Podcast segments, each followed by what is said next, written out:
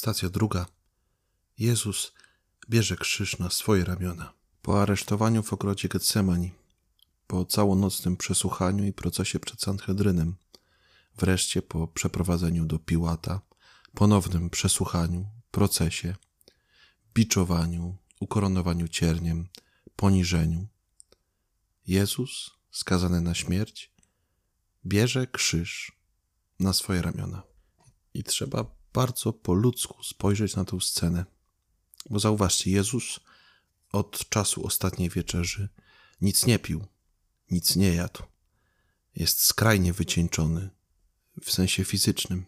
Ponadto przeszedł przed chwilą karę biczowania, której wielu skazańców nie było w stanie przeżyć, gdyż tak naprawdę liczba zadanych ciosów zależała od fantazji rzymskiego dowódcy. I w takiej sytuacji Jezus na swoje ramiona bierze krzyż. I różne są tradycje. Jedni mówią, że była to tylko belka poprzeczna. Wówczas ważyłaby około od 30 do 50 kg, a inni mówią, że Jezus ciągnął za sobą cały krzyż. Wtedy to 70 do nawet 100 kg. Droga, jaką miał do przebycia, to było około 1500 kroków, przynajmniej według obecnych danych historycznych i umiejscowienia Golgoty. To jest około 700 metrów po dość górzystych i pagórkowatych ulicach Jerozolimy, e, zatłoczonych w tamtym czasie, ponieważ było to święto Paschy, więc cały Izrael ściągał e, do świętego miasta. A w tym okresie e, roku w Jerozolimie jest już dość gorąco i każdy, kto próbował kiedyś podnieść coś ręką, która w jakiś sposób była wcześniej zraniona, wie, że jest to bardzo trudne. Natomiast mając całe plecy posieczone biczami, które stanowią jedną wielką ranę, i wkładając na to wielki kawał drewna przygniatający do ziemi, możemy sobie tylko wyobrażać, jak wielki to był ciężar. I mówimy tu tylko i wyłącznie o fizycznej części tej drogi krzyżowej. Bo ten duchowy jest, wydaje mi się, niewyobrażalny i nie da się go w żaden sposób opowiedzieć ani ogarnąć, ponieważ wszystkie grzechy całego świata, grzech całej ludzkości, zabrany przez Chrystusa na krzyż, to jest miara, jakiej nie da się ocenić. I teraz, co nam mówi ta stacja? I moim zdaniem, wobec krzyża Chrystusa i naszego własnego krzyża możemy zająć trzy postawy: dwie błędne i jedną właściwą. Jezus wyraźnie to stwierdził: Każdy, kto chce iść za mną, niech się zaprze samego siebie, niech weźmie krzyż swój i niech mnie naśladuje. I pierwszą błędną postawą jest odrzucenie krzyża w całości, krzyża jako takiego. Niezgoda na jakiekolwiek trudności, cierpienie, niedogodności w swoim życiu, na jakiekolwiek przeszkody na naszej drodze. Że od teraz ma być tylko dobrze, bo jak pojawi się jakakolwiek trudność, to ja się wypisuję z takiego chrześcijaństwa. I to dotyczy nie tylko naszego własnego życia, ale także życia Kościoła.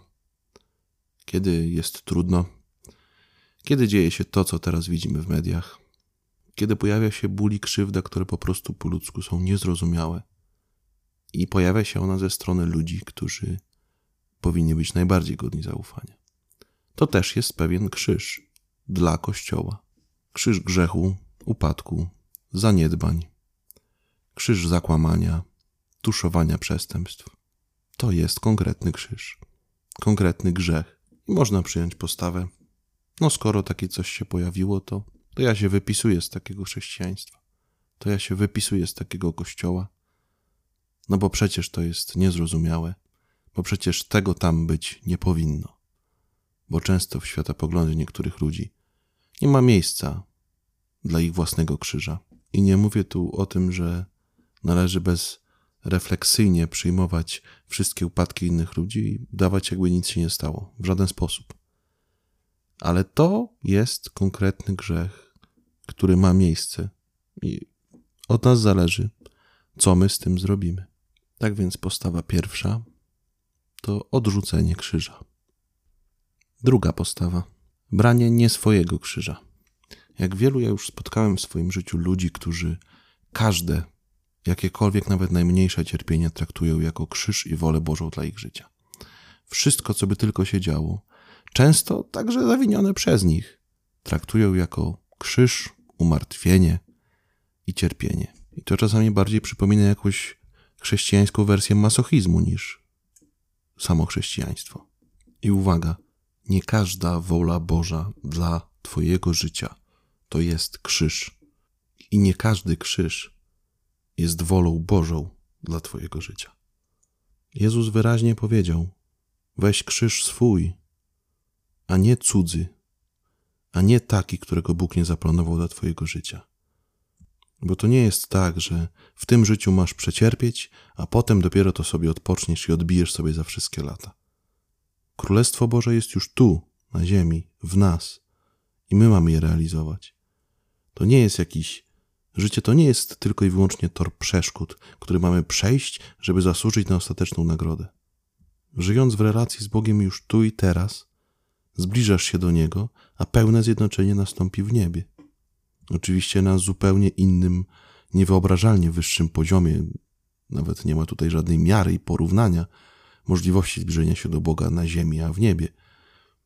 Ale jako chrześcijanin, odkupiony przez Chrystusa, który chce dać ci swoje zbawienie, który możesz je przyjąć lub odrzucić, jesteś wolnym człowiekiem, masz żyć w jedności z Chrystusem, czyli żyć szczęśliwie, bo Bóg chce dać ci szczęście tu i teraz. To nie ty zbawiasz ten świat. To nie ty umarłeś za grzechy wszystkich ludzi. Więc nie przyjmuj jakiejś błędnej postawy współodkupiciela, nakładając na siebie wszystkie możliwe krzyże, jakie znajdziesz po drodze. Bo nie o to w tym chodzi. I wcale nie neguję tutaj możliwości, czy potrzeby nawet, pokuty i nawrócenia, bo to jest podstawowa rzecz, którą powinniśmy czynić. Ale nawrócenie z greckiego metanoja jest przede wszystkim zmianą myślenia, zbliżeniem się do Chrystusa. A jeżeli cierpiąc dla Chrystusa, skupiasz się głównie na cierpieniu, a nie na samym Chrystusie, to nie ma to wiele wspólnego z ofiarą dla Chrystusa. I wreszcie postawa trzecia, chrześcijańska. Życie piękne, życie pełne, życie radosne, z wszystkimi wzlotami i upadkami, z wszystkimi momentami uniesień i z wszystkimi krzyżami, jakie Bóg stawia na naszej drodze, nie tymi wytworzonymi przez nas. Bo umiejmy naprawdę, za świętym Pawłem, i cierpieć biedę, i obfitować. Bo mam wrażenie, że bardzo często skupiamy się na tym cierpieniu biedy. I zapominamy zupełnie, że ku wolności wyswobodził nas Chrystus.